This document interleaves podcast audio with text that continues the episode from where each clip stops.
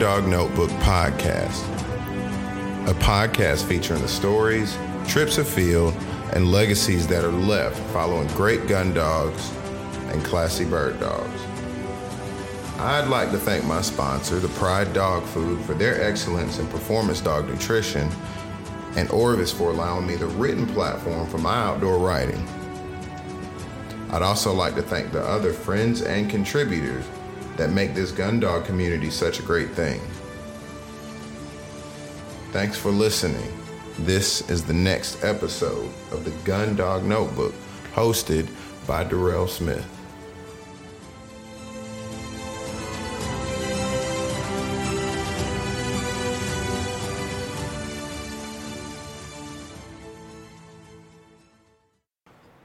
Okay, guys, welcome to another episode. The New Year's episode, actually, is January 1st. It's the New Year's episode, and um, I have the honor uh, and privilege of having Jay Lowry from Ryglen Gun Dogs and his kennel manager, um, Miss Buffy uh, Chandler. I have them on the line. They're going to talk a little bit about uh, Gun Dogs, English Cockers, and just so you guys know, just some backstory. I met Jay at the uh, Orvis uh, Pursell Farms Game Fair, and you know when when I had I was talking to somebody else, and I honestly was trying to rush through that conversation to go talk to Jay. So just you know understand how big a deal this is for me. It's a great way to open up the year. So anywho, Jay Buffy, how are you guys? We're great. Thank you very much. Awesome. Happy New Year. Awesome and happy new year, guys. Look, my, my year, I don't know, uh, I guess the year gets better from here. I got 364 days to keep doing awesome stuff. right. So just going, you know, back to uh, you know, Pursell Farms, you know, you guys were there and just really, really showing out. I mean, y'all, everything you were doing, Jay, from the demonstrations to, you know, having Little Sage just sitting there and kind of letting the kids interact stuff like that, that was just awesome. And it really spoke volumes to the work that you and Buffy um, do for Ryglen. And on top of the fact that it's a big deal for me because I've just, I've literally been looking at your photo, that famous photo that you got um, you know, in Garden and Gun and Covey Rise, where you're walking down the street in Thomasville. You know what I'm talking about? Yeah, yeah. Yeah. that is literally where I saw your your like I got exposed to it. Um, and so I just, you know, I'm kind of up in arms about it. But let's let's talk about, you know, the background to Ryglen Gun Dogs and, and Jay, your background and training history and um and, and Buffy, even yours as well how did you guys even get started? What, let's talk about. Let's start from the beginning. Okay. Um, so I actually, uh, as, a kid growing up, nobody in my family really hunted.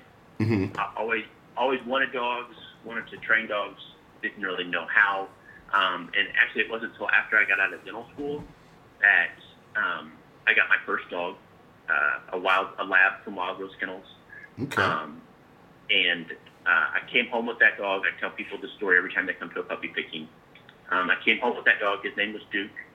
Uh, my parents came over to see him, and I remember leaning up against the, the sink in my kitchen, and my mom said, "So what are you going to do with that?"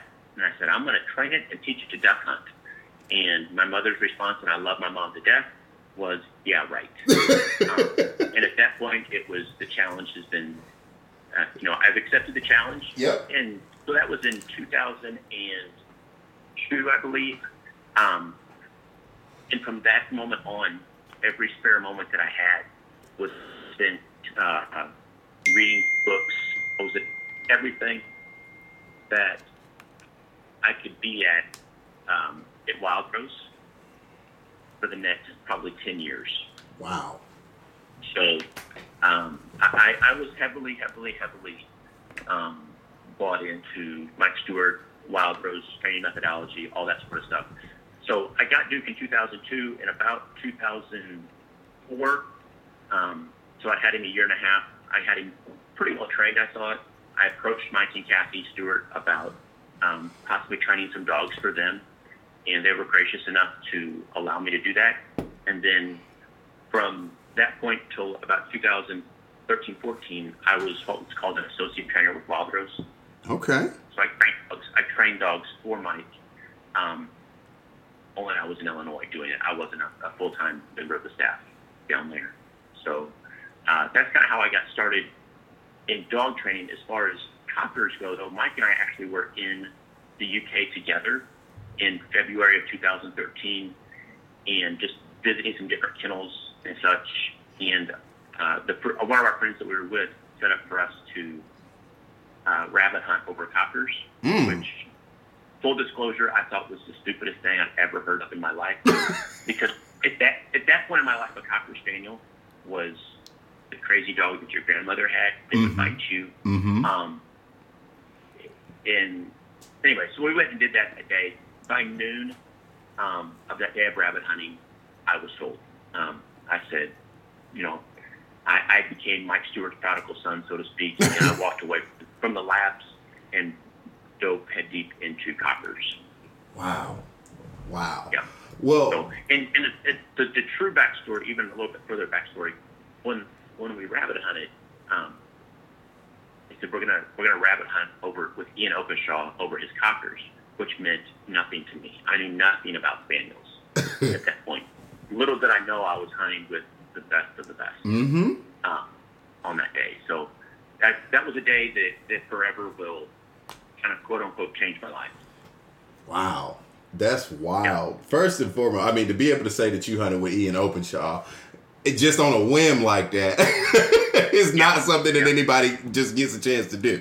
Um, Yeah. but but second of all, I, I am excited to have you on because you said something kind of funny. So the perception of cockers was, like you said, your grandma's crazy dog, and as a kid, I actually had cocker spaniels, which is wild. I didn't. I knew nothing about hunting back then. Very similar background as you. Like my parents didn't do it, so on and so forth. And I had a little cocker spaniel, and the only memory that I have, his name was D, because that's what little kids named Darrell do. They name their dog after their nickname. so Yeah.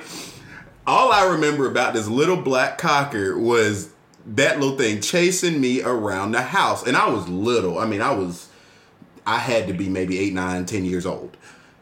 Um, and when I got into hunting and I saw these little, little, little pocket rocket looking dogs, I was, I, I honestly didn't take them very seriously myself still. And, and I think I was wa- I was watching some kind of video. This was before I'd even heard about Ryglen, and them little things were moving. Yeah. I mean, just flying through the bush. I was like, oh, okay, never mind. Yeah. so yeah, they're- amazing little dogs for sure. yes, yes, yes, yes, For yes. Well, before we proceed, Miss Buffy, how, how did you get started? What what drove you to this crazy world that we call gun dogs? Um, I'm a, dent- a patient of Jay's, and I love the outdoors. I've worked at a pharmacy for years, and I'd always ask him if he, on a beautiful day when I'd have to be at the dentist office, and I always ask him if I could go to the house and be the groundskeeper.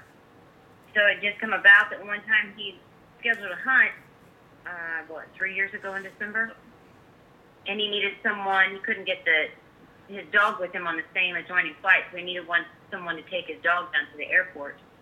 So that's what I did. Hmm. And back then in January, he needed someone to go pick up dogs because they were coming in from England, and he couldn't. Their flights got changed, and he couldn't reschedule all of his dentist patients. So he had me go pick them up, and yeah. Then now, almost three years later, I'm here. Wow. So going on to the dentist thing, just as a quick side note, Jay, how are you a dentist and a dog trainer and and Buffy, are, are you still a patient? How does that work? um, yes, she's still a patient. um, it, it, it works, honestly, Drew, because my, my dental schedule is I work Monday, Tuesday, Wednesday, Thursday mornings. Okay. And I have three and a half days to do it. But the, the part of the story that, as far as Buffy and I being together, when Buffy first came to work for me, I had, um, actually, I had just lost the only stud dog I had.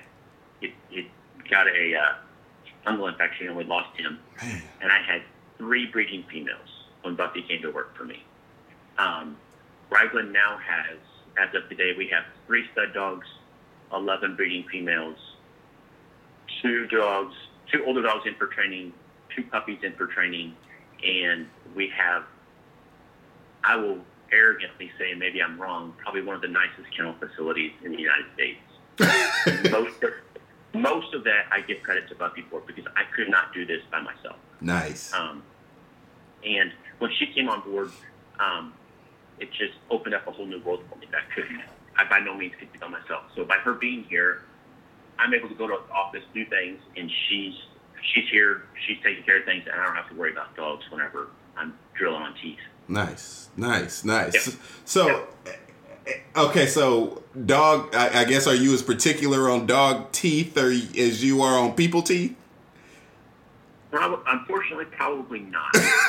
um, but but we are big believers in uh, raw knuckle bones from from cattle. Uh huh. So if you can go to the butcher shop, get you you know some raw bone, that will take care. of Okay, okay. I uh, I would. I always thought, and, and not to go down this, but I always I give my dog those same bones, like the rawhide bones that you get in the store or something like that. Um, and I was giving them to him, and I honestly stopped giving it to him as much because uh, I just thought it was I was going to create a hard mouth problem.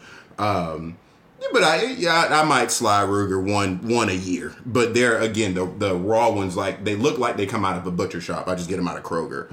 But back on to um, just back towards the podcast, we were talking about you know rawhide bones and stuff like that. Um, and I, I give my dog those bones, but I really thought I was creating a hard mouth bone. So, I mean, a, hard mouth problem. So I kind of cut back on doing it, but I did notice his teeth were really clean. Right, right. And we don't do raw hides. I mean, what we're giving them are, are, are raw bones okay. from a butcher shop that they can't. These dogs, at least, cannot break the bones. Oh wow. They can gnaw on them. They get the marrow out, um, and it just allows the dog to be their teeth clean naturally. Okay. So, Okay. yeah. And that's allowing them to have it for about three to five days, about once every two to three months. right. Huh. Okay. Well, that's So good. we don't. They, they by by no means do they get it all the time. Yeah. No. I and I I understand that. A little breed every now and then. Right, and, and that's that's what I was doing. But I have a butcher shop near me, so I'm I'm actually going to go there and get you know the kind that you guys are talking about. But you know, going back to what we were talking about as far as gun dogs, you know, Mike Stewart had a huge, profound impact on both you and I. Um, meeting him was, I mean, I, I appreciate you literally taking the time to um, even, you know, walk me over to Mike and introduce me to him. Um, and I, you, you smiled at whatever kind of crazy foolishness I was telling you. but um, I mean, Mike has had a really uh, big impact. So, what is it like learning from Mike Stewart and and just adopting the Wild Rose way? What is that like? Um, it was as far as adopting it. There was no adopting it really because Mhm. it's the only thing I knew. Okay. Know, I've never trained any other thing.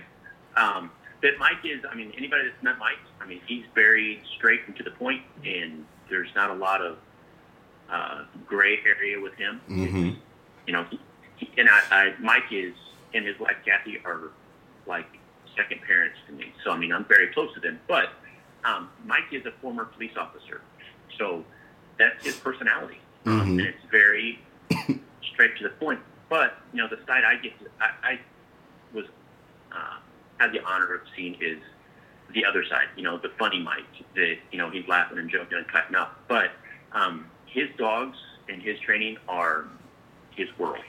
hmm He's he's real serious about it. Um, but it, it you know like I said it he uh, you know he took me under his wing. He showed me everything that there was to, to learn.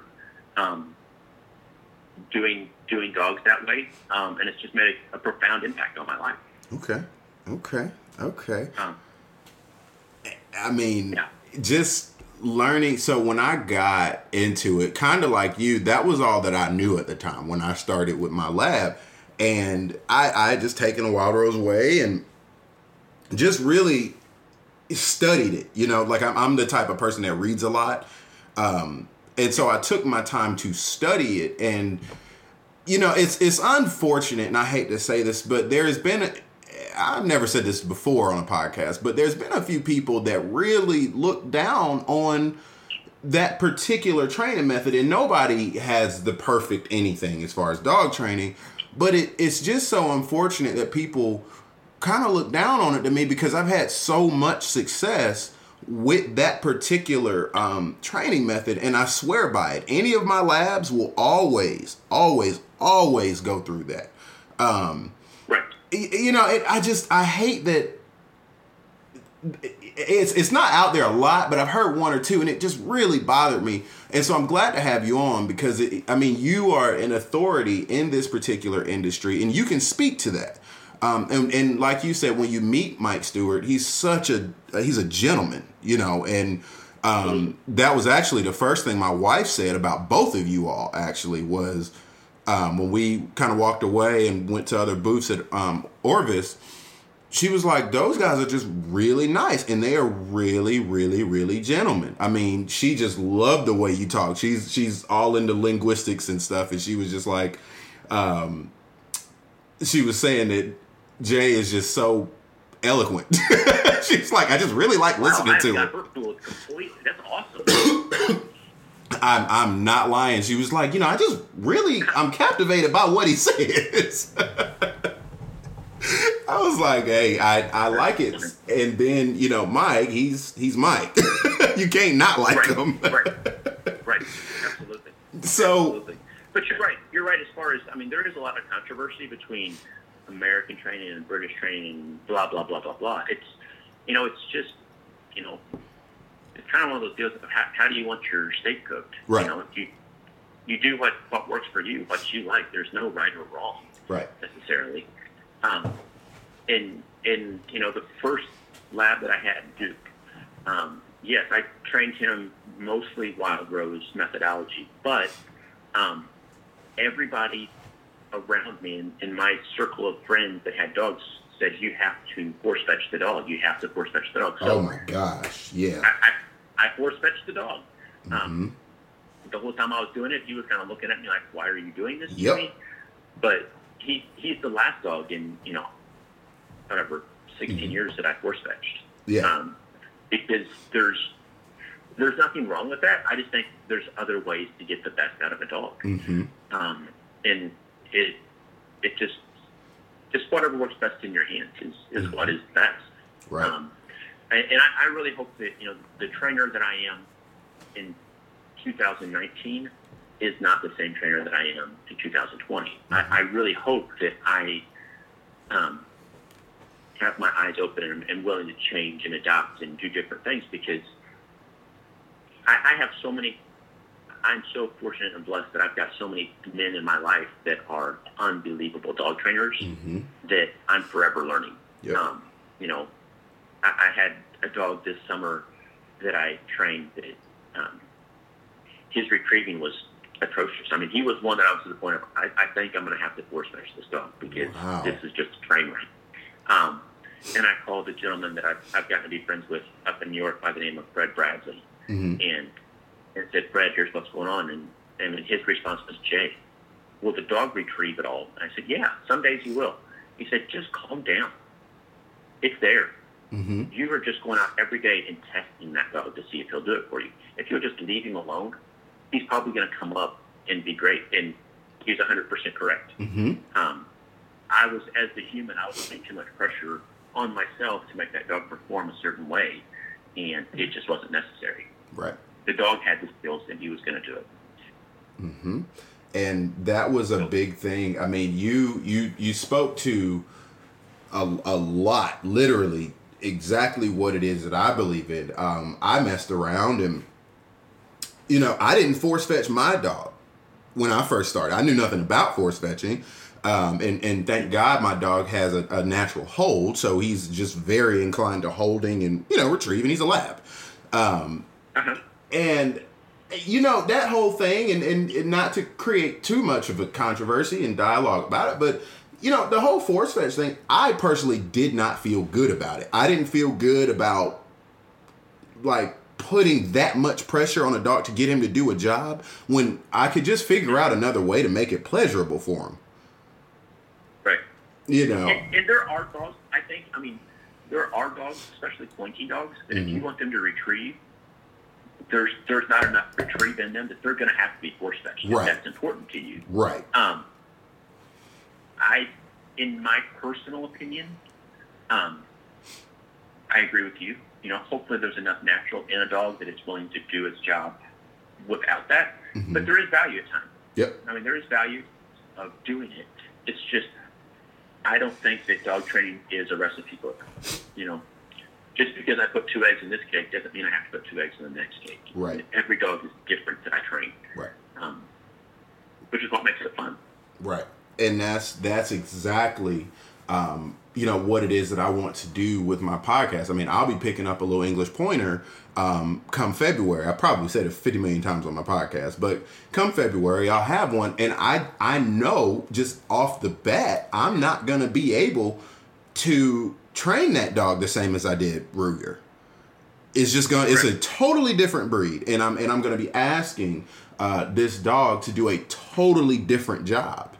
And so at that point, yeah, the force fetch may have to be applied. I honestly hope I don't have to. I, I honestly do. Right. But you make adjustments and, and, and you go off of what the dog um where the dog's speed is. You know, you made a good point saying just chill out. Just chill out. you know, so many of us get so excited about having a dog and so soon and and Lord if we get a spring puppy. But just chill out. Absolutely. So let's let's let's talk about a lab. You started with a lab, dude. Now you could have had so many other breeds, but what made that particular dog so special to the point where you you you picked him? Um, I, I wanted a dog to duck hunt with. Okay. So Okay. a lab was the dog. Um, I by no means started that and say I'm going to have a wild rose dog. hmm Mike Stewart was a guy that I saw his ad in Ducks Unlimited magazine and called him. Okay. So there was no, you know, I, I know a lot of people having been in that the wild rose world. I mean, there are people that have, have waited years to get a wild rose dog. Yeah, I know. I know a couple. I, I, I'm not that guy. Yeah. You know, I just hey hey that looks like a good dog. Let's get one. Mhm. Um, so that's that's kind of how I got started. Duke was the best dog I could have ever had for my first dog Mhm. because he was really tough, and by that I mean I could make a lot of mistakes with him, Mhm. and he would be very forgiving of my mistakes. Mhm. Where, um, honestly, the dog I, I prefer today is not the tough dog because I mean with Duke, every day was a fight Mhm. okay, I, who's who's going to be in charge today? Um, and even though it was good for me to learn on, that's not a lot of fun to train. Right. Um, but softer dogs that you know you look at them and they melt into a pool of butter are not forgiving. Um, but they're easier once you can get inside their head. They're easier to train Right. uh, because they they want you to be running the show. They don't want to be in charge. They just want to know that they're good dogs, Right. and and you tell them they're good dogs. Right. Right. So, um, but no, Duke, um, Buffy actually had the pleasure of, of knowing Duke for a few months before he passed away. Um, Duke was, uh, with guys that I hunted with, Duke was a storied dog. I mean, Duke would do anything. He would kill and stuff for me. Um, and just lots of fun stories and memories that I'll have the rest of my life because of him. But he's the one, too, that, I mean, he taught me to train dogs yeah. is what he. Um, so he was definitely the lab of a lifetime for me, I would say. Mhm. Um, and, and I went through a lot of dogs trying to get my next Duke. Um, and, I, and I have one now named Trapper. Um, I'll, I'll, I have labs. I have two labs still. I'll always have labs because I, I still waterfowl hunt. Mhm. Um, that uh, it took me a long time. I went through a lot of dogs. Yeah. I'd buy them, train them a little ways, and say, nope, you don't have it. I'd get rid of them. I'd sell them. Um, trying to find my next Duke, and, and I've got one. I Yeah. say he's a good boy, and he's just uh, he's different. Yeah. Yep, yep, yep. Well, Duke sounds a lot like Ruger for me. Um, you know, I, I, I would I would think that I had the same dog if Duke was yellow. Please tell me he wasn't yellow. Yeah. Yep. I think I have your dog over here, man. yeah. He's been reincarnated. right. I'm I'm serious and and Ruger's done a lot a lot of that for me. I mean, I just I learned everything and like Duke, Ruger has been very forgiving. I mean, I made a mistake uh yesterday, matter of fact, and you know, that that almost cost me and just being young and being overly ambitious and Right. you know, pushing too hard or putting him in a situation that he really shouldn't be in. Now, what I do like about labs, and we'll get onto the point, I mean, not pointers, the uh, cockers, what I do like about labs is I just think they are a, I will always have them because I think they are a tough dog. I mean, I think for beginners and people coming in, honestly, I don't think I made a bad decision. And I don't think you made a bad decision. I think a Labrador Retriever is, to me, the all around dog. It is. Yeah, to And, me. and I have people thrill. I have people call me a lot that say, you know, hey, I, I pheasant hunt in North Dakota, and I duck hunt in Illinois, and I goose hunt in Ohio. I want to get a cocker. I'm like, no, you don't Mm-mm. want to get a cocker. That's not the right dog for you. Um, and I've lost, I've lost, quote unquote, lost sales because of that. But I want somebody to have what it is that I think they really need. Right. And in my opinion, if you're, especially if you're a waterfowl hunter as well as an upland hunter, equally, you need a lab. You don't need a cocker. Mhm. That's crazy Mm-hmm. because a cocker can't.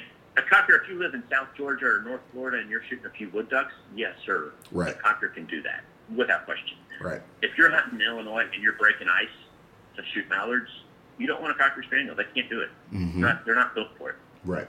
Right. Um, so I I totally agree. Um, you know, so just moving on to um, the cockers and uh-huh. just the whole Ryglen story. Where did the name come from? And let's talk a little bit about Cassie, your first cocker. Okay. Um, to start with, Ryglen Mhm. is a name or a word that I made up.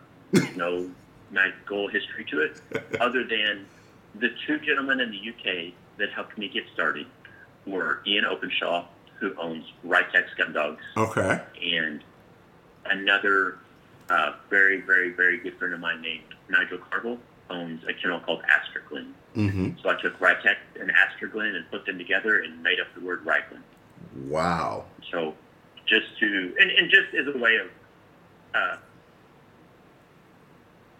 honoring those two, I guess, Mhm. um, for what they had done. And even when I first started it, I had no clue it was going to turn into what it's turned into by any stretch of the imagination. Mm-hmm. Um, but Cassie, um, Cassie was the first cocker uh, that I ever bought. She was a field trial winner from the UK. Had competed in the cocker championship the year before I bought her. Um, probably one of the toughest, hardest going cockers I've ever had. Um, that little dog, when I took her to North Dakota for the first time, um, she would hunt six or seven hours straight in the field Wow. and not miss a beat. Um, and you know, funny thing, when I show up to North Dakota, I'm always the guy with the trailer full of labs, and I still did have a trailer full of labs at the point. But I get this little fuzzy-headed cocker spaniel off, and everybody laughs at me. Like, Mhm. what in the heck have you done to yourself? Um, but I always tell people, again, kind of similar to my story. At lunch that day, nobody was laughing anymore because Right. my dog kicked their butts. Um, and I saw more than once. Cassie didn't always have the best manners in the world. Mm-hmm. I watched her on more than one occasion.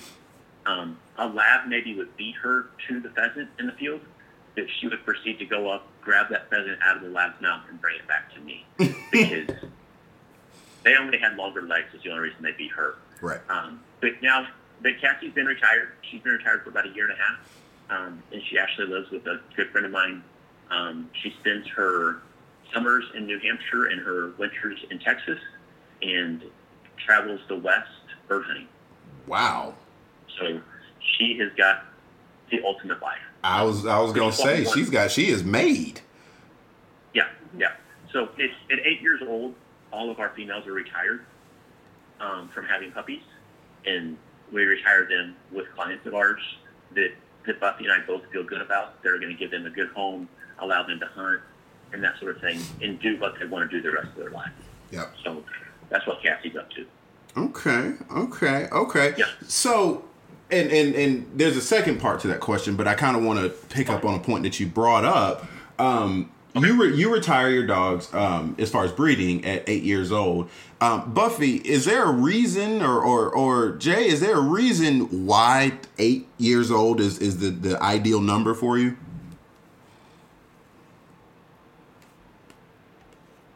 I don't know. They're, they're by eight years old. I mean, it, it's just the poor girls have. I mean, they've done a lot in life, Mm-hmm. and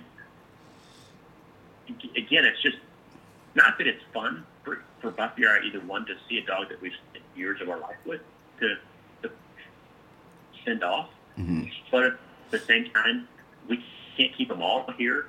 Um, they're still in very good shape. We don't want to, um, and I hate to even say this word on social media.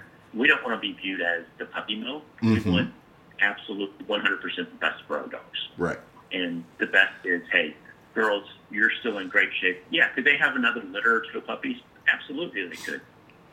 But, you know, you, you want them to be able to live a, a good life in Right. retirement and, and be respectful of them. Right, right. And I I can appreciate that and it's it's so easy, you know, that and I hear about it all the time where your trainers they do get caught in having too many dogs. We're not going to say that other word.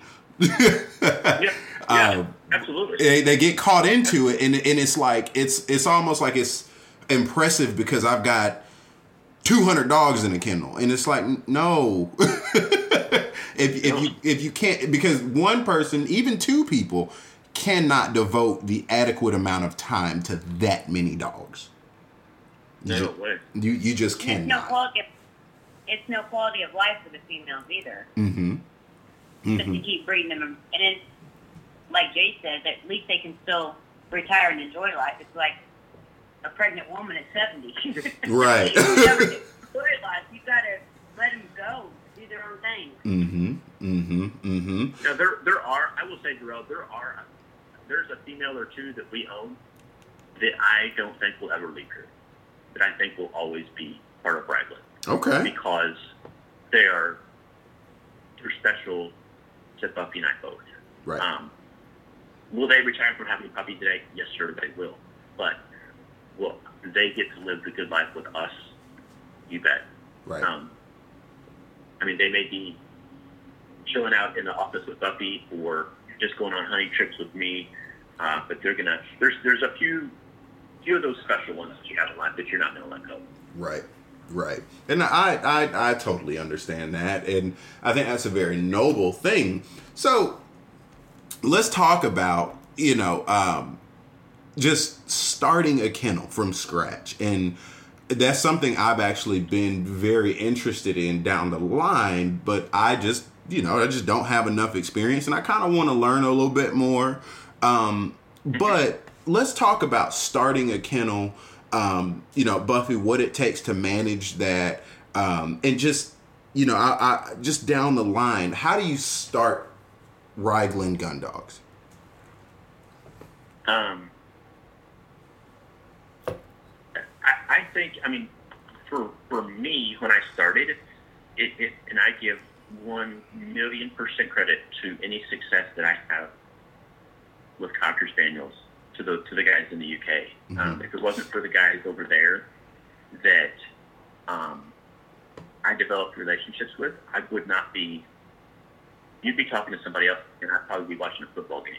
Um, they uh I guess they probably believed in me before I believed in myself, so to speak. Wow. Um, uh, so I got so just a little bit of history on on how it was that I was able to get really kick-started was okay. So I got Cassie um, June of 2013.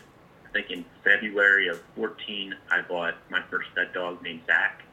Um, and then later that spring, um, one morning, I wake up and my phone has just been burned up all night long with those guys over there contacting me finally I wake up, I call them. I'm like, what in the world is going on? We've got a dog you need to buy.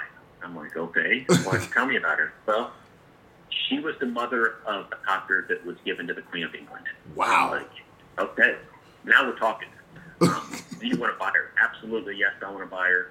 Um, they agreed actually to have her bred over there before sending her to me, um, and her name was Pop. Um, so Pop was the first female that I actually had any puppies with from Ryglen or for Ryglen, and uh, you know when when you're able to get a dog like that, and she was she was a special dog. I mean, when you're able to get that dog in your kennel and give your give you a little notoriety, um, that's how I got started. Okay. Again, that has nothing to do with Jay Lowry knowing diddly beans about anything. Yeah. Um, I just I had people that believed in me and were willing to help me. Um, and, and that's how it is honestly today today, Corral. Um, I've got people that, that believe in me and, and are willing to help me. So the pop story um, in in her her puppy was named Diamond that is owned by the Queen that was trained by Ian um, is is what you know when I talked to Covey Rise magazine the first time. That's a cool story Right. you know, to tell Covey Rise. Um, after telling them that story and, and John Sims and I getting to know each other a little bit, started advertising. They agreed to do an article about me. Um, it's little things like that that I look back on and say, holy smokes, how did this happen? hmm Um, and uh, yeah, I mean, so, and we have a little bit of a niche market. Yeah. I mean, if you look for Labrador retrievers, there's about 250,000 different people across this country that raise Labrador retrievers. Oh my God! Don't Um, remind me. any, any, any more, a quote unquote British lab, that's nothing special either. There's about 150 that do that. hmm Um, English cockers are becoming more and more and more popular, and, and their popularity really started about five or six years ago, at least that I knew about them. Um, and we're we are committed to being a kennel that we only raise first generation UK dogs. By that I mean we don't keep puppies back to raise puppies out of our puppies. Um, I want fresh blood coming into this country all the time. Ooh, you talking my language. I love it. So that's what that maybe that's what helps us be successful. Um, social media is a wonderful thing Mhm. uh, to starting a business. You know that. Um, but, but yeah, I mean, starting from scratch. And again, if it wasn't for dentistry, this mother doesn't happen. Uh, I, I've been blessed in dentistry that I that I have a career that allows me time and, and extra money to do what it is that I'm doing. Mm-hmm. Mm-hmm. So, Wow. I mean, that's just a phenomenal story. My wife is going to enjoy that because she has this this fascination with the Queen of England. So as soon as she hears this podcast, she is a a Queen of England Meghan Markle fan. So she is just all over it. Um, and that was that was actually my buy-in. I'm actually going to use that one next time because I've always thought about just some maybe sometime down the line um, getting a cocker. Not anytime soon, but I live in Georgia. I just think it it makes sense. But I think that's going to be my selling point. Okay. there you go. There you go. that one's going to be my selling point. So when we talk about, um, you know, cockers coming into fashion, and, and I want to get back on the kennel management thing, but you're bringing up so many thoughts that I've already had. I, I hate to be the guy that, you know, calls things and I could be totally wrong, but I just noticed in the three years that I've been doing this, it was just like a surge of cocker spaniels, like English cockers. I would see them and I'm like, whoa, why is everybody getting one? Does it seem like that to you, or am I just thinking too hard? No, I think it definitely is like that. Um, and I think, you know, just like anything that becomes in vogue, um, you know, Dalmatian puppies, 101 Dalmatians Mhm. revisited, brought out again, Dalmatian puppies went crazy. And, hmm um, it, it's a dangerous thing for the breed. Yeah. Popularity is. Well, think about labs. Yeah. Yeah, I mean, hey, I've got one, you've got one. Let's breed them in the backyard. We don't know really what we've got. Hey, what the heck? Let's try it and make some money. Well, that that can give the breed a bad name. Um, and and I don't claim to be a know-it-all by any means. Mhm. Um, Buffy and I are just trying to do our absolute best to produce the best puppies that we possibly can Right. from pure UK genetics. But you are 100% correct. Their popularity has, I mean, yeah, it's great for me. Um, but it's, uh, it's a thing like, you, you kind of touched on this earlier. If I had, my guess is if we had 20 females that we bred puppies with, raised puppies with, we'd sell 20 litters of puppies a year. No question about it. Jesus. But it's just Buffy and I. yeah. Okay, we, we want to keep something that, that we can manage. And Buffy said it. We want to make sure we're giving these dogs, even when they're here having puppies with us, we're giving them a quality of life. They're not just locked up in a pen all day and, um, hey, it's time to have puppies. Let's go do this. I mean, that's not kind of the game we play. Right. We're here to, to have the best we can do Mm-hmm. um, and giving the dogs the best life we can give them.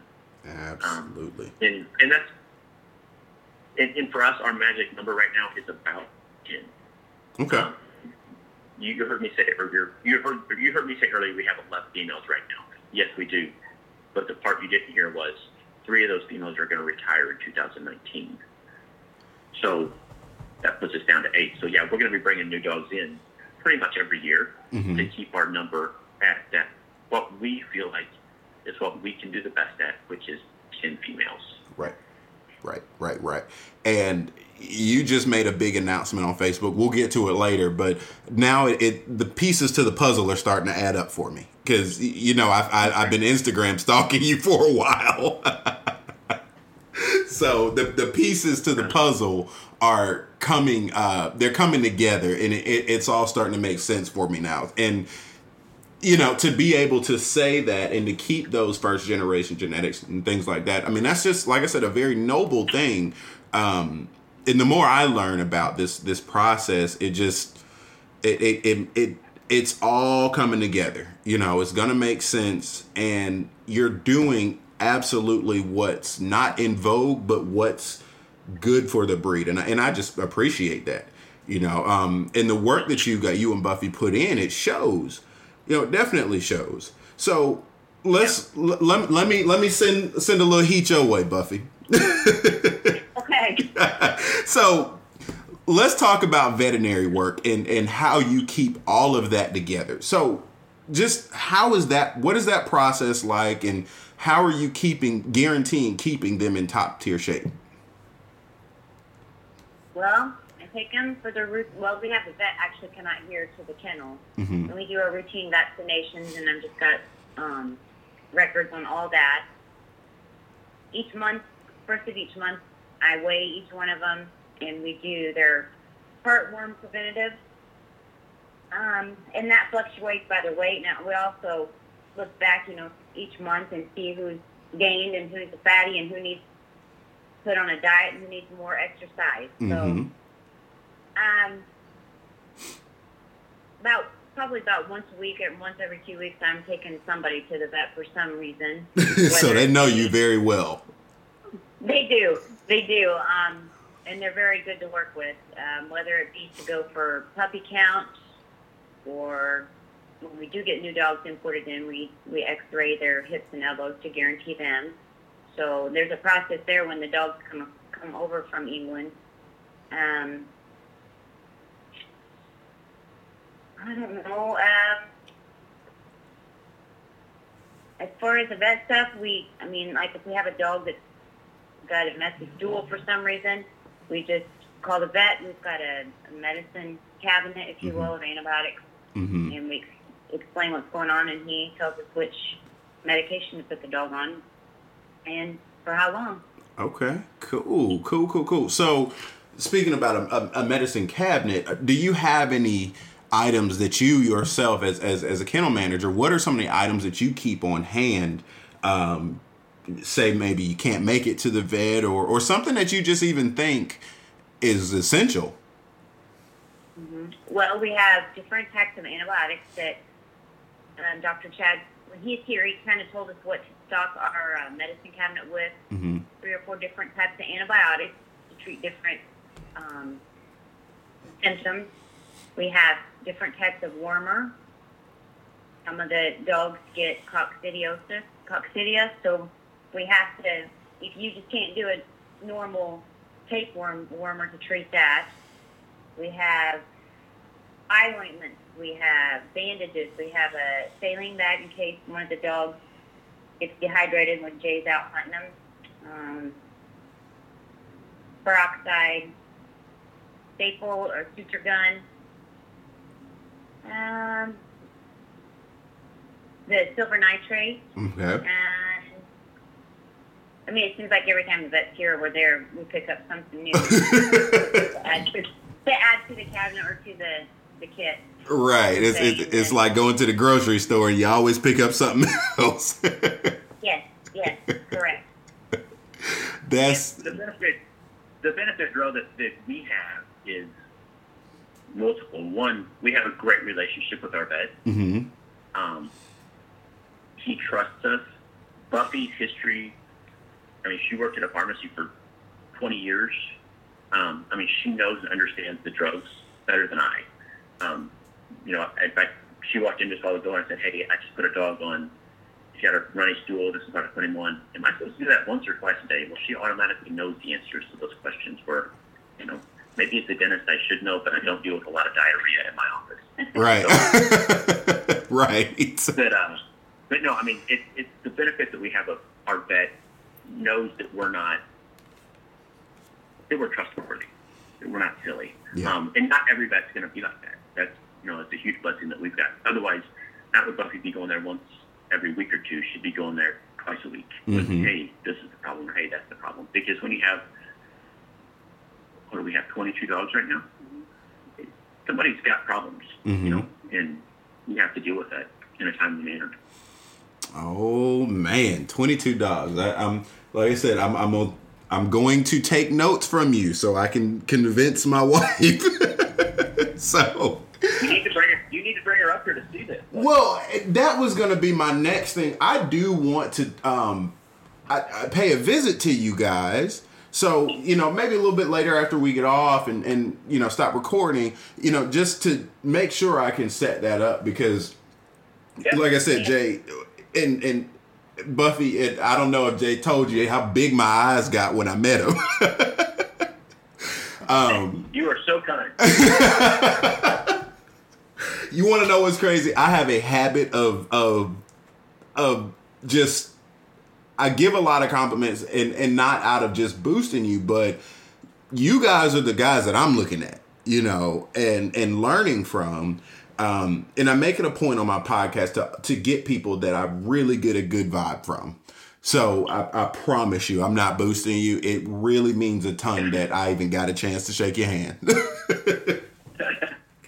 so so. Buffy, when when you guys get new puppies, and you are you are gonna be kennel mom, you are the kennel mom. What what is that like? I mean, every because it's it's not like we're just bringing one little dog in or anything like that. Every dog is different, and and you've had to adjust to those personalities. So what's that been like over the years? That's fantastic. I'm, who who wouldn't want to go to work every day and sit and play with puppies and get to know them? Mm-hmm. Just being with the mom there, I want her usually here when they start having the babies, Mm-hmm. just to make sure everything goes well. Um, just getting to know the puppies, and then when the clients come to pick them, they kind of ask, "Well, what is this little puppy? And does it have any quirks about it?" It just, it's just awesome. Mm-hmm. Okay. Okay. Okay. So And go ahead. Go ahead. we weigh them and then worm them like at four weeks. The puppies don't go home until they're eight weeks old. Uh, start wean- the weaning process or transitioning them to blended dog food, what, four weeks? And then they're totally weaned from mama by six weeks. So they're eating good four times a day when they go home with their clients. Uh, a lot of the clients that come in usually fly into St. Louis, so there's another vet trip because I do have to take the puppies over to the vet clinic to have a health certificate because they have to have that to fly home. Mm-hmm. So, I mean, the fir- I won't lie. The first three litters that when I was here, when they went home, I cried.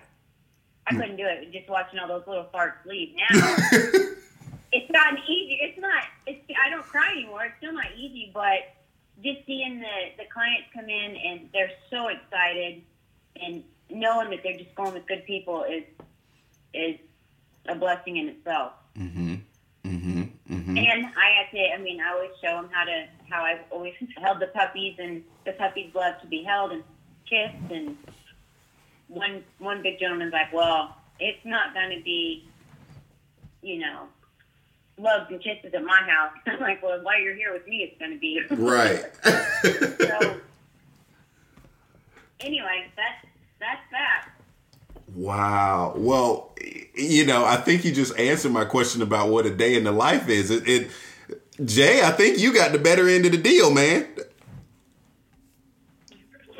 I, I told you. I mean, I, I can't be doing what I do without um, it's unbelievable.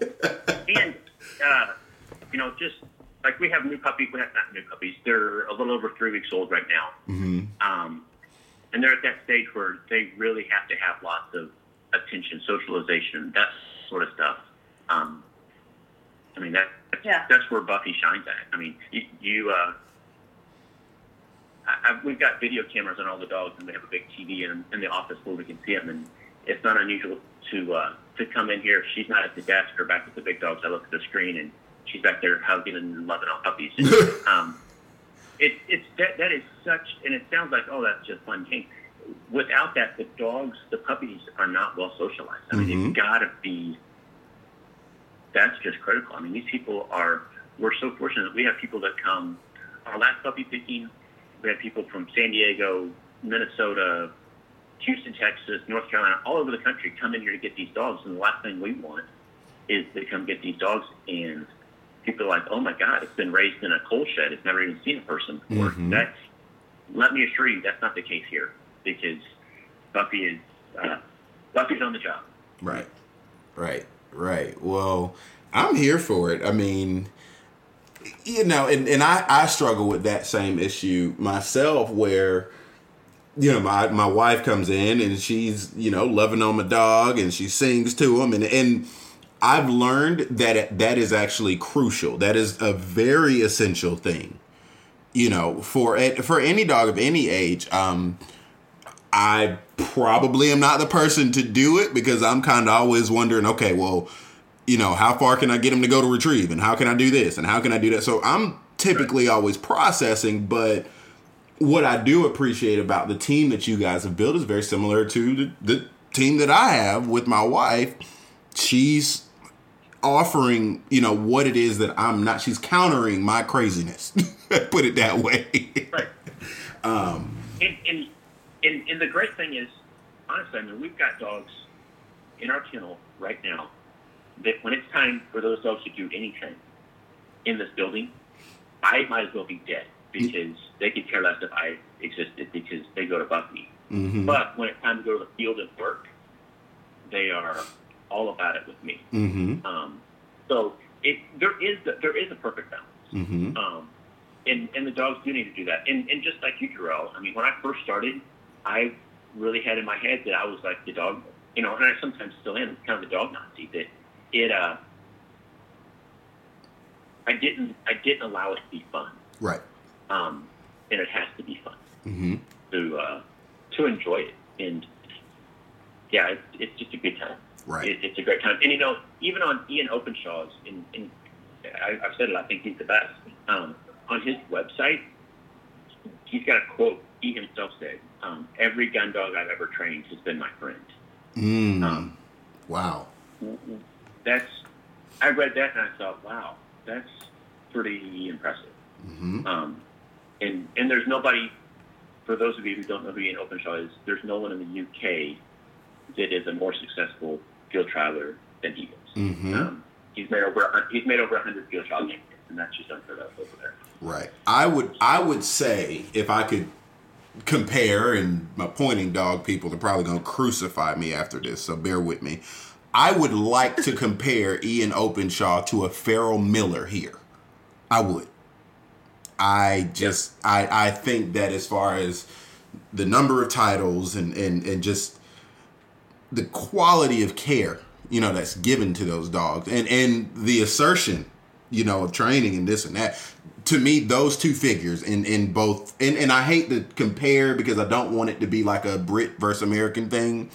Um, Right. but that's kind of how I think about it. Like, okay, we got Ferrel Miller over here with pointers, and we've got Ian Openshaw across the pond um, with with flushers and retrievers, and it is something about what both of those gentlemen do um, that needs to be noted. You know, yes, I am very much so a, a, a, a the dog Nazi in this house, but I make it a point to, you know, when he's around, just hang out. You know, I, I'm Ruger knows when I'm when I'm turning the Nazi on and when I'm not. Um, so you know that's just a, a really crucial thing. So let's talk about something that um, I'm, I'm gonna skip ahead a little bit to kind of jump around, but let's talk about um, something that you told me uh, yesterday. Matter of fact, you actually in in training you don't trial your dogs. So and, and that's kind of not something that I hear a lot about from breeders. Um, and I'm sure you have a very good reason why. So talk about why you actually don't trial your dogs. You just you hunt them. Right. I, very simply, I don't have time. Okay. Um, I, and, and it's just not a game that I really. And I don't, I don't say game disrespectfully. Mhm. Um, it's just something I don't have a desire to do.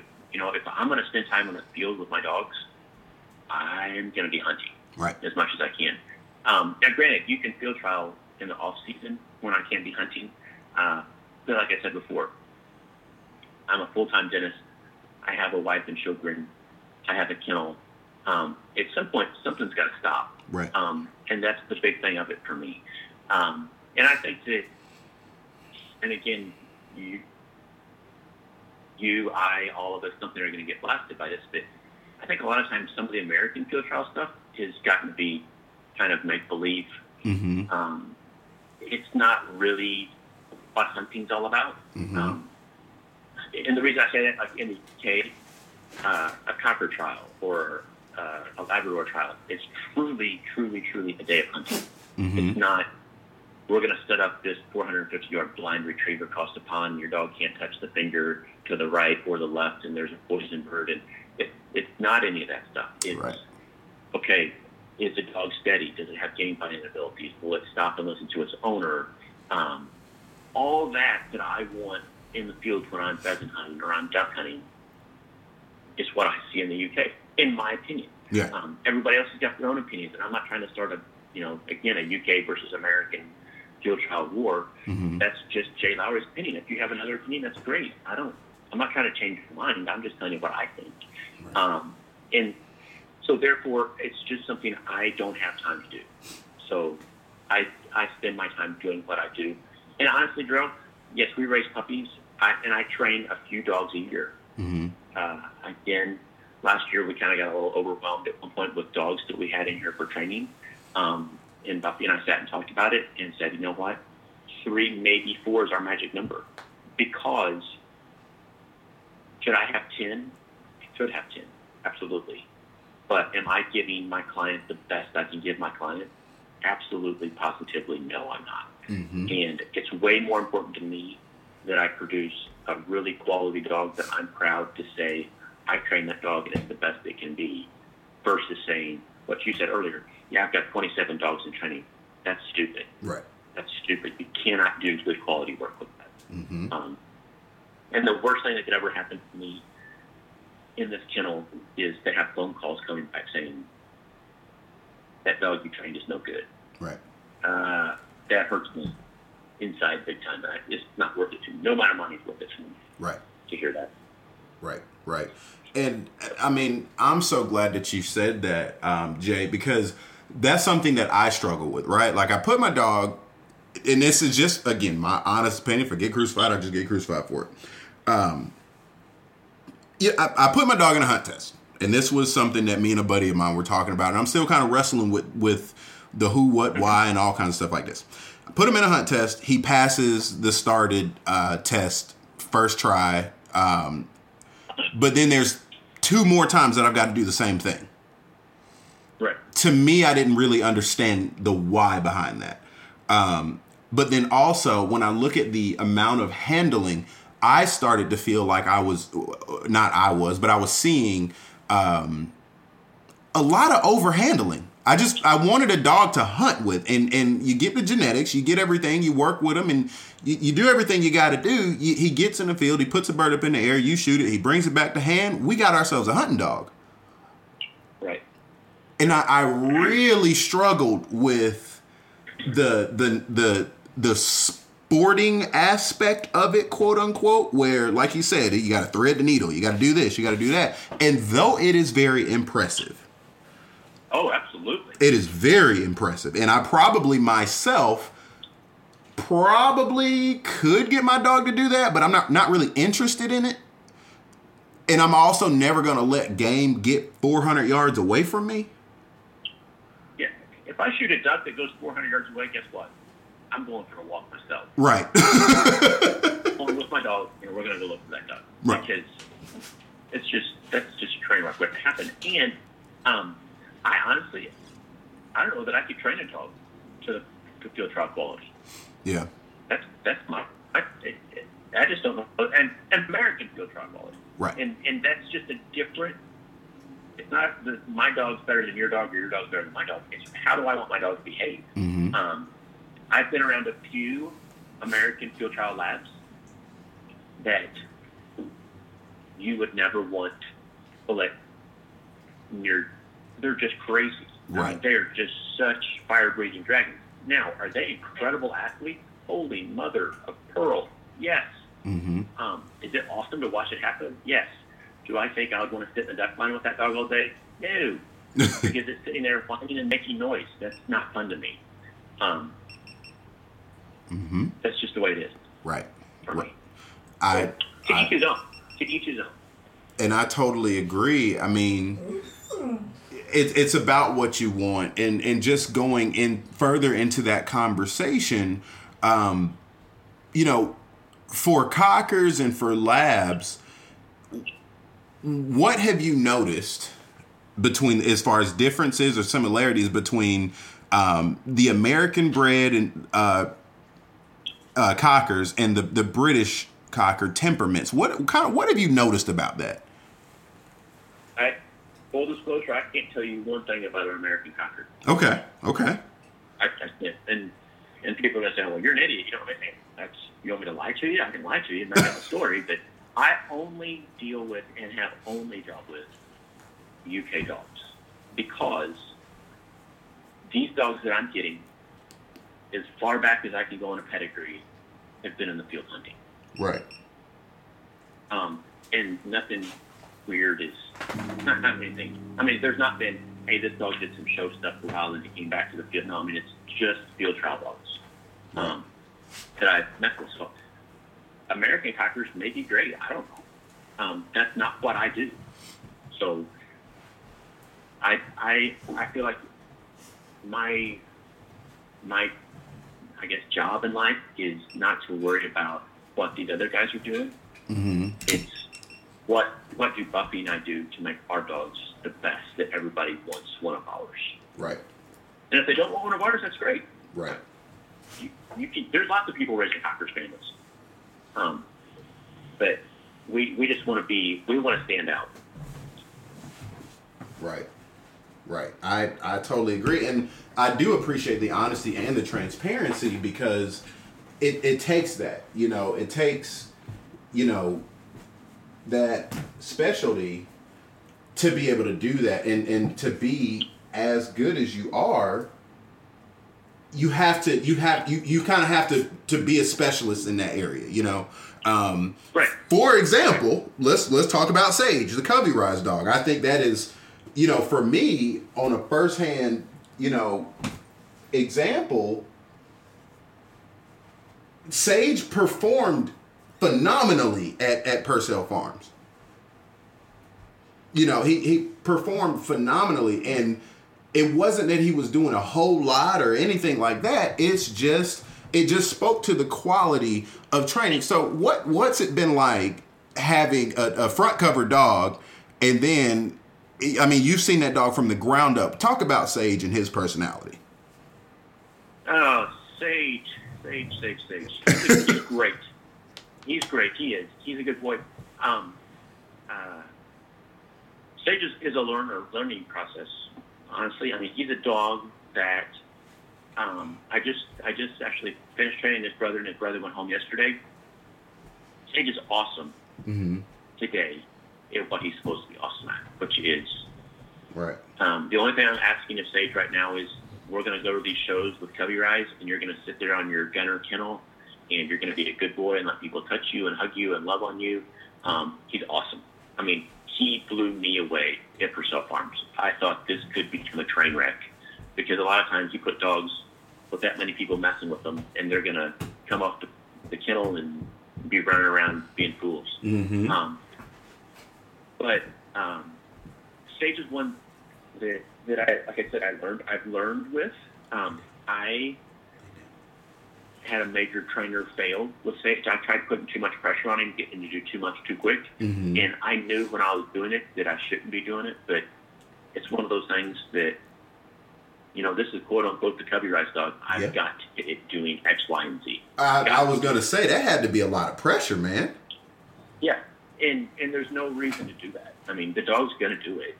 Um, we we just actually shot the very first pheasant I've ever shot over sage on Friday. I saw that. Did was that what you had filmed? Yes. Yeah, Okay. I, I thought I thought I recognized that dog. Yeah, man. Yeah. So, uh, but yeah, I mean, Sage is Sage is slow to per, slow to turn on, slow to get ready for things, Mhm. slow, slow, slow. So the name of the game is it has to be fun. Um, cockers are a dog that if you think you're going to force one to do something, you're nuts because Right. you're not going to.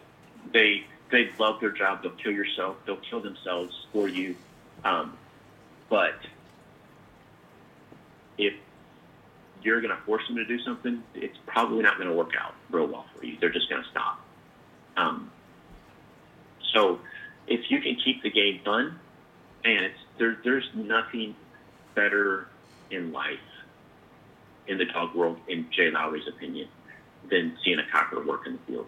There's Mhm. just nothing. But, um, you know, I, I tell people a lot of times if um, if you're unfairly, if you're unfair with the dog, with a cocker, they are they are going to stop. You're not going to treat them unfairly. Um, and by that, if they see a, a correction that you give them as unfair, they may just they ain't to happen. So I mean, they're extremely, extremely, extremely relationship based. Um, way more, in my opinion, than a lab is. Mhm. Um, definitely. I mean, a pony dog, there's not a lot of relationship there. Right. Um, they're kind of a fire forget dog. Uh, Mhm. but These cockers, if, if you're not on the same page with them relationally, it's over with.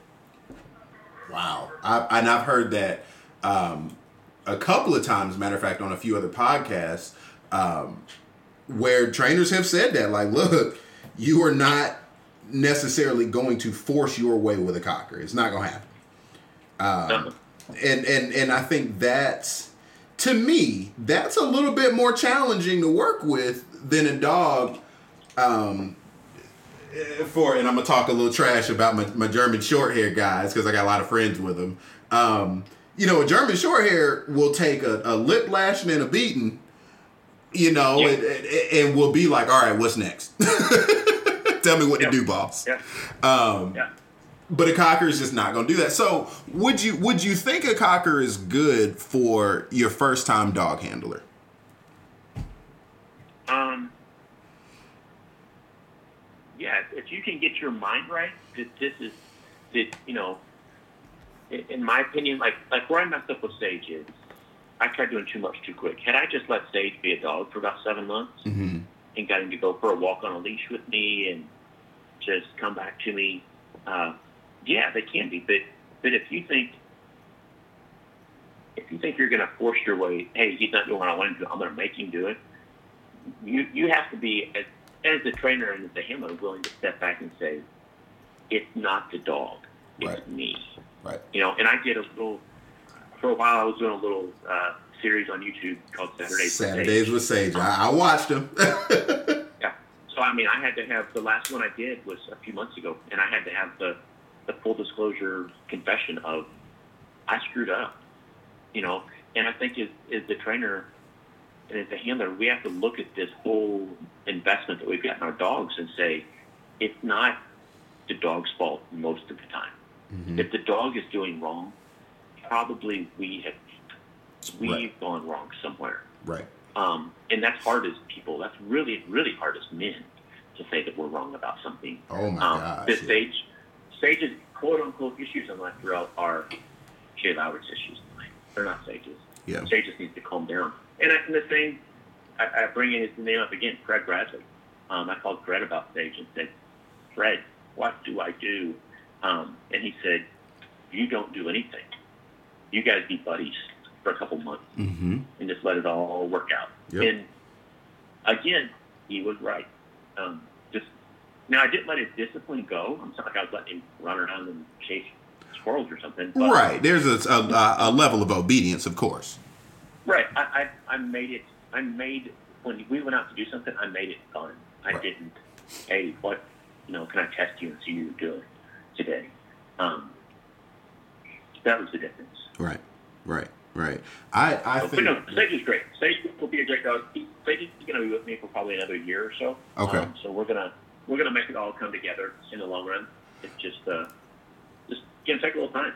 Well, and and I just want to applaud you on that one, uh, Jay, because you know you've like Buffy has the, the the kennel managing part, and there's a, a ton of pressure there, and I and I can acknowledge that. But then getting out in the field, and then even you know, getting on my podcast and saying to a, a, cover dog like Sage, hey, I messed up. Getting on YouTube saying, hey, I messed up. And you've got guys like me that, you know, are, are like, you know, I, I couldn't tell that you messed up.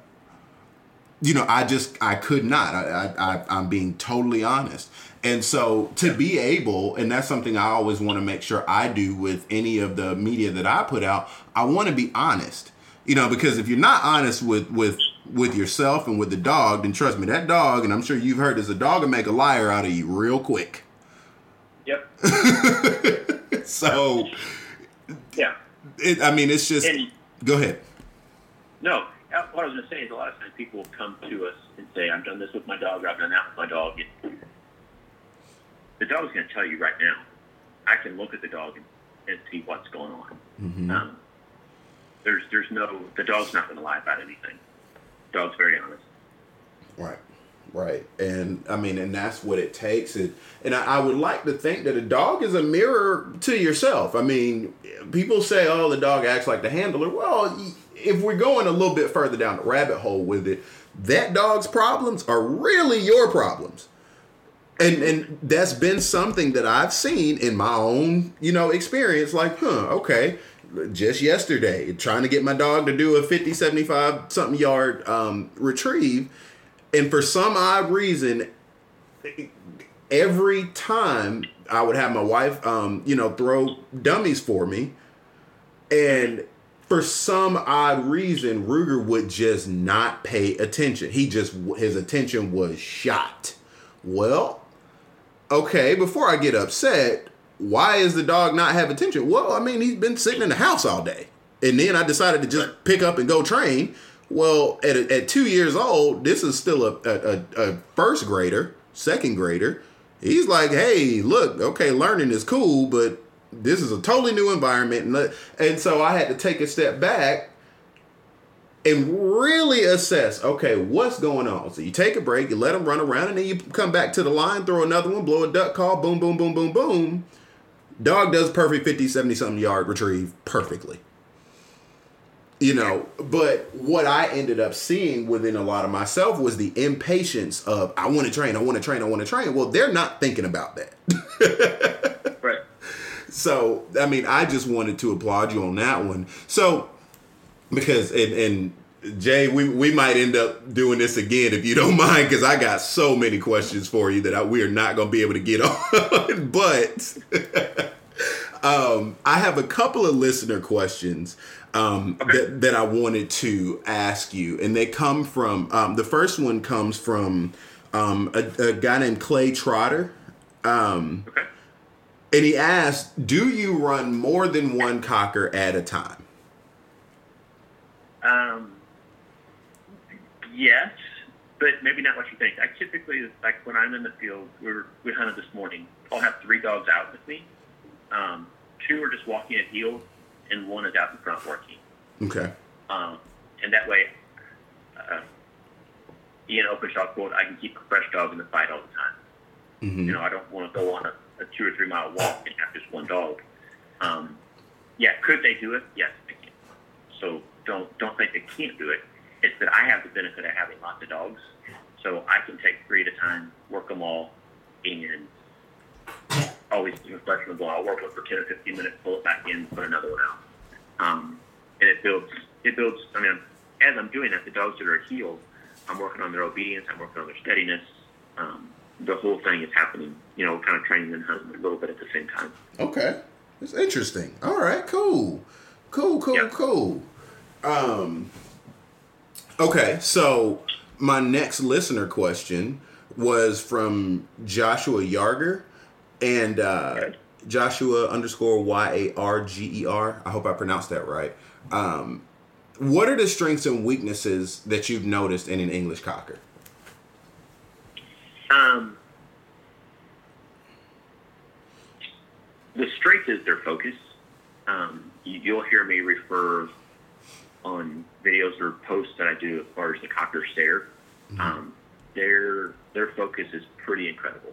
Wow. Um, so there's, and, and it's all it's, it's relationship again. It comes back to the relationship with the dog. If if we're all on the same page, I can be walking the dogs and have stop and turn around and look at them, and there'll be ten eyes burning a hole in me.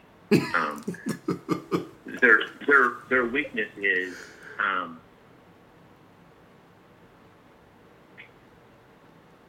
I don't know. Uh, their greatest strength is their greatest weakness, maybe okay. sometimes they're so relationship based. You know, Yeah. like I said, that it, it can be a negative, and only negative because if if I'm not fair, they will punish me. Um, by punish me, they meaning that they just won't work for me Hmm. um, until I reestablish relationship and and that sort of thing. Would you say that's true, Buff, as far as strengths and weaknesses? Yes. And to go along with that being said, it goes back to his his wife and right or what's his name, Ruger being out there with you yesterday. Mm-hmm.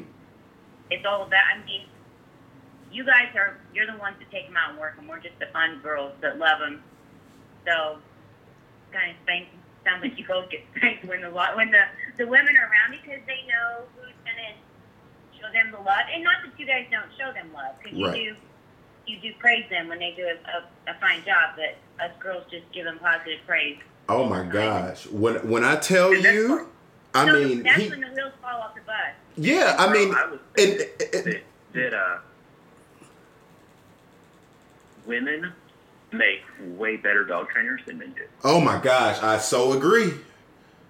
I agree. For sure. I mean, Without a doubt. It, and it's so wild. I mean, and, and Buffy, I'm glad you brought that up. There was a point in time where my dog literally ran out 50 yards. It was like it was the line was perfect, right? And he sees my wife, and mind you, I've tried to put camo on her and you know, kind of get her out of sight a bit. Nope, didn't work. And he ran right over there like, Mom, Mom, Mom, give me love, give me love. And I'm like, No. And he's like, Oh, shoot. so Yeah. now this is my my question to you, Buffy. What Yes, what have you had any any like kennel moments where you were like, uh oh, what's going on here? Like something that probably was a little bit further. I mean, because you sound awesome, mind you. you everything that you said. So what thank you. at what moment The were, were thing- huh? the one thing that sticks out in my mind is uh, when I first started here, we were doing the uh, flea and tick drop. Um, I, like I said, I would weigh the dog, so I knew which dosage to use. And we had a, a one of our female cockers she's a tiny little thing, and I gave I put the flea drop on the middle of her back, and about three hours later, um, I noticed she was starting to have seizures. I thought she was gonna drop dead on me, and it scared me to death because I didn't really know. And I panicked, and I called Jay at work. Not that he could do anything, but come to find out, the dosage of those um, flea and tick drops can stimulate them to have seizures if it, because it it was too much for her. Are you serious? I didn't know that. Yes, sir. So with that being said, now we use the Bravecto, the flea and tick pill that it it covers for 12 weeks. Mm-hmm. It, it's wonderful. But that the vet figured that's what threw her into the seizure because it can do that. Wow, I did not know that. And we use a certain type of flea. Um, we use the the edible flea and tick um, medicine. What is it like? Heartgard, Next Guard, or something like that. Trifecta. Mm-hmm. Mm-hmm. And I, I just, I mean, I just thought it would be like, okay, they eat it and it, you know, kind of does what it does around their body and it wouldn't do anything. But I did not know that stuff could send a dog into a seizure. If it's yes, if it's too high dosage, yes, it can. And then then there's been the multiple times. I shouldn't say multiple, probably half a dozen times. Knock on wood in one three years that I've had to call Jay and be like, um, your dog's gone. it's your call, and, and it's not home. And it's, yeah. And when it's gone, it's my dog. When, when, it, Exactly. when they're all here and fine, they're our dog. you sound like my wife. Your kid. Exactly. He didn't listen. right. So no. Other than that, everything seems to go, you know, smoothly. Mm, wow. Well, like I said, you, you sound very much like my wife. I, I messed around and I was gone one day, and, and Ruger was just. I guess he decided today was going to be his day to, to have his way around the house. And I got a phone call with an earful. this is your dog, blah, blah, blah, blah, blah. Now, the next day is all singing to the dog and everything.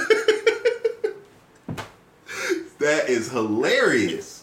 Well, I Yeah. mean, you guys have just been phenomenal, and I didn't get through, um, you know, near as many of the questions that I wanted to. But my last, last, last question for the new year, um, and I and I do hope and pray that we get another opportunity to get you guys on because there's so much more that y'all have to offer. You guys just made a large announcement on Facebook. Let's talk about that a, a little bit. Um, so we just imported three new dogs, um, two new females and a new male. Uh, the male's name is George. He's a he's a red field trial winner from the UK. Little bitty guy, weighs about 24 pounds. And the two females are Lucky and Kim. Kim is actually going to have a litter of puppies for us.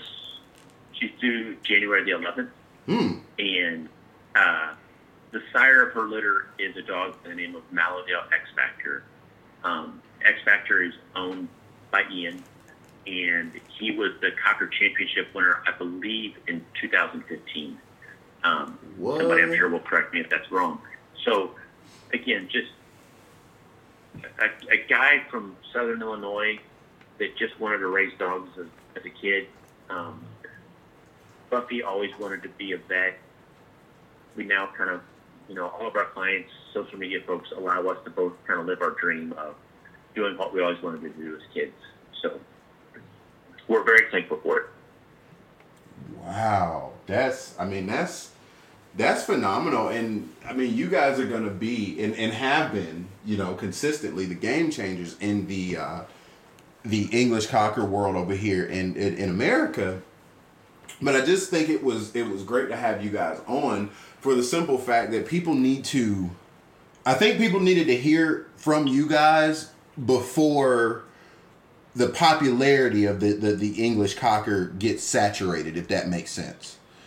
Yeah. Um, I, I think it's very important that you guys are there because, uh, and, and, and, and pardon me if I'm if, if I'm wrong. I hope I'm not. But you guys are the the in my opinion the Wildrose for the English cocker world. But you do it in the Ryglen way. But but you've got that credibility, you know.